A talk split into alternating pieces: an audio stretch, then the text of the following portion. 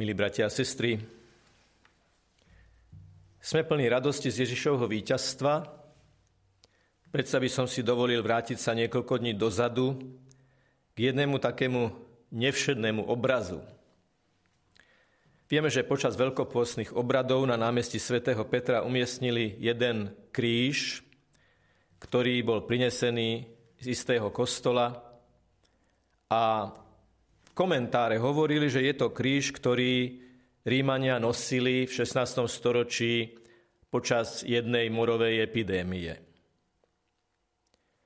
Keď ten kríž prinášali na námestie svätého Petra tí, ktorí s ním pracovali, ktorí to dostali za úlohu, keďže ten kríž je ťažký, tak ho v určitých momentoch museli niesť aj tak, že ho prakticky objali, aby ho mohli postaviť, prípadne potom odniesť.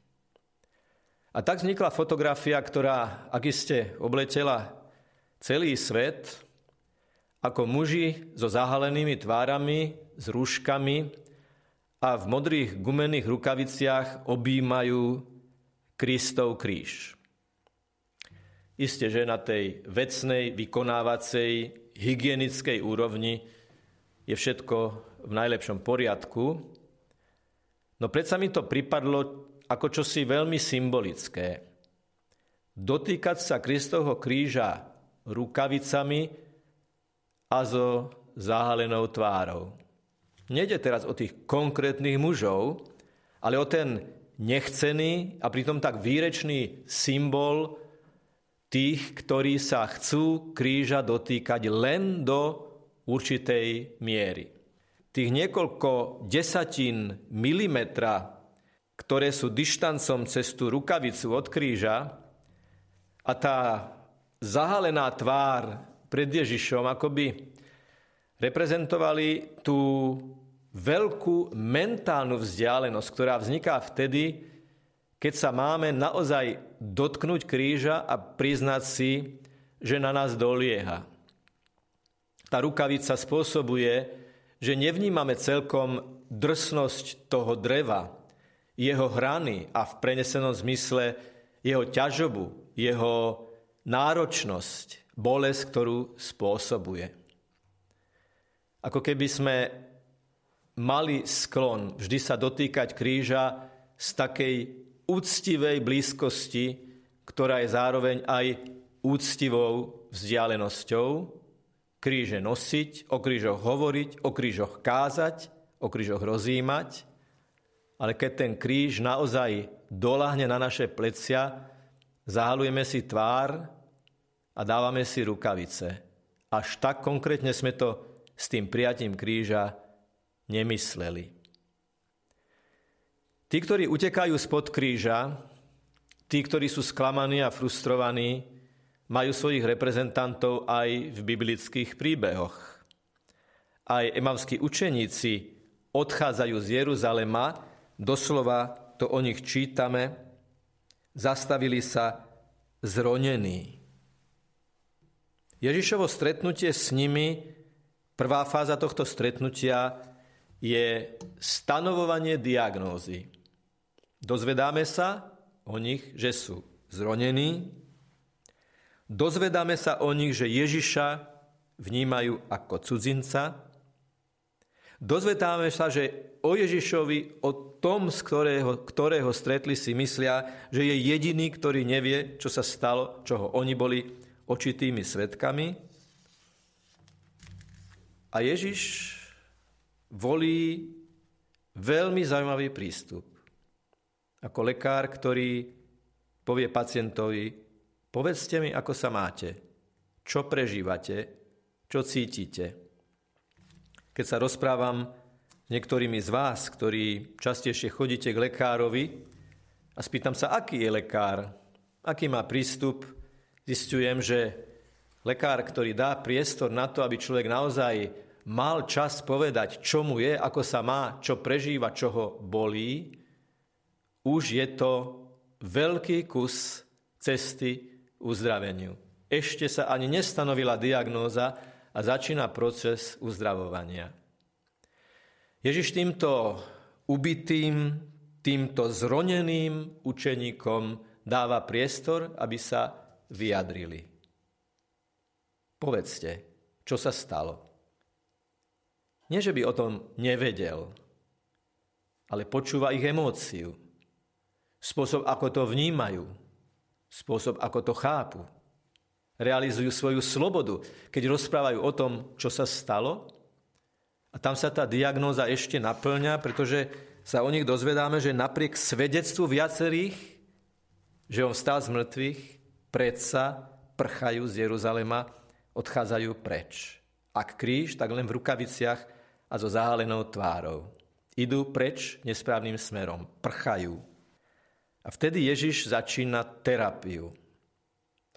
Bratia sestry, Ježiš im hovorí, vy nechápaví a ťarbaví srdcom uveriť všetko, čo hovorili proroci.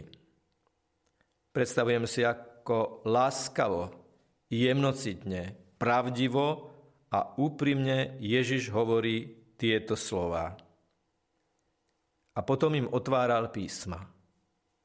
Začína bohoslužba slova. Predtým, ako Ježiš rozlomí chlieb, čo je logom eucharistickej hostiny, je bohoslužba slova. Istým spôsobom tam môžeme vnímať také základné komponenty Svetej Omše. Pred lámaním chleba je bohoslužba slova. A počnúť od Mojžiša a všetkých prorokov, vykladal im, čo sa na ňo v celom písme vzťahovalo. Oni tie texty poznali, veď to boli Židia, ktorí sa od detstva učili aj na spameť mnohé z tých textov, ale musel prísť niekto, kto im to z pamäti, z poznania, z úrovne intelektu, kto im preto všetko otvorí srdce, aby sa to dostalo tam. A v tomto momente oni začínajú rozumieť, že ten muž, ktorý sa s nimi rozpráva, má v sebe nejakú silu.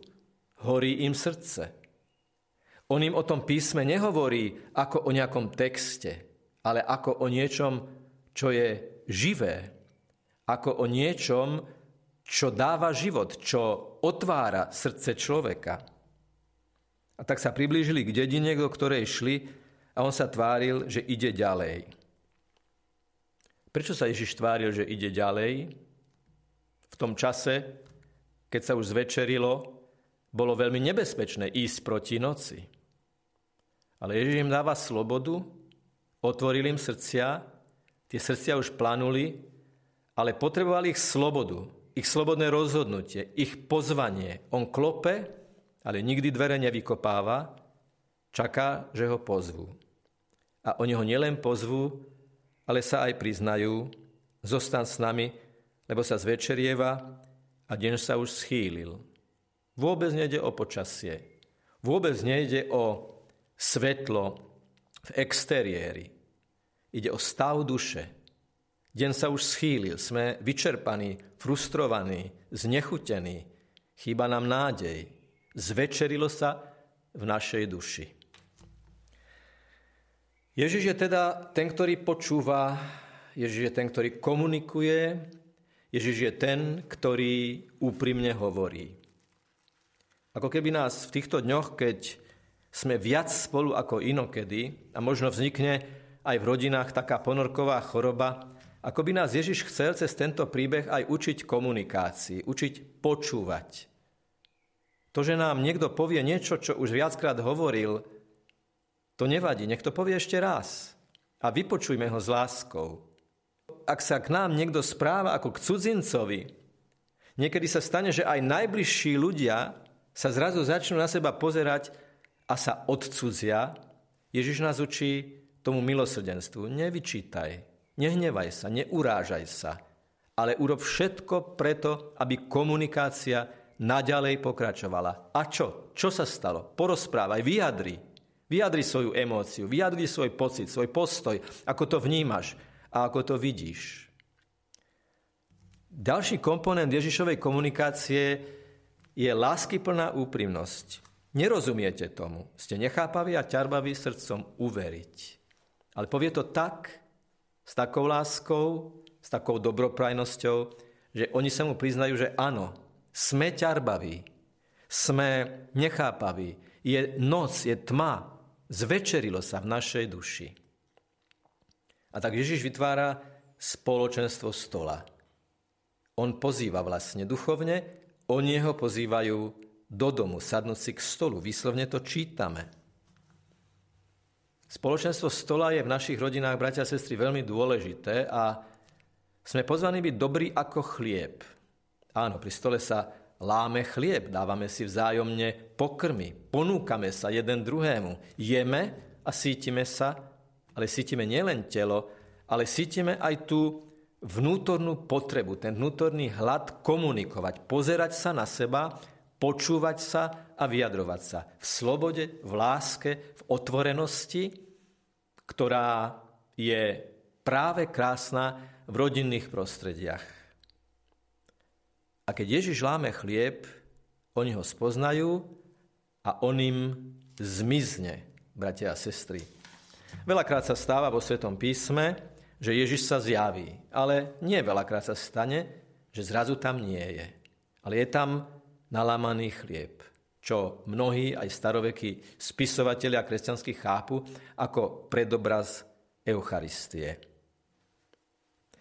Pri emavskom stole sa z prchajúcich tulákov stali cieľavedomí pútnici. Rozdiel medzi tulákom a pútnikom je ten, že tulák ide, aby išiel, ale nevie, kam ide. Pútnik ide, aby prišiel, lebo vie, kam ide. Oni musia zmeniť smer. Dokonca musia ísť v protismere. Lepšie povedané, kým išli do Emaus, išli v morálnom zmysle slova v protismere, išli nesprávnym smerom. Všimnime si, že Ježiš ich sprevádza týmto nesprávnym smerom.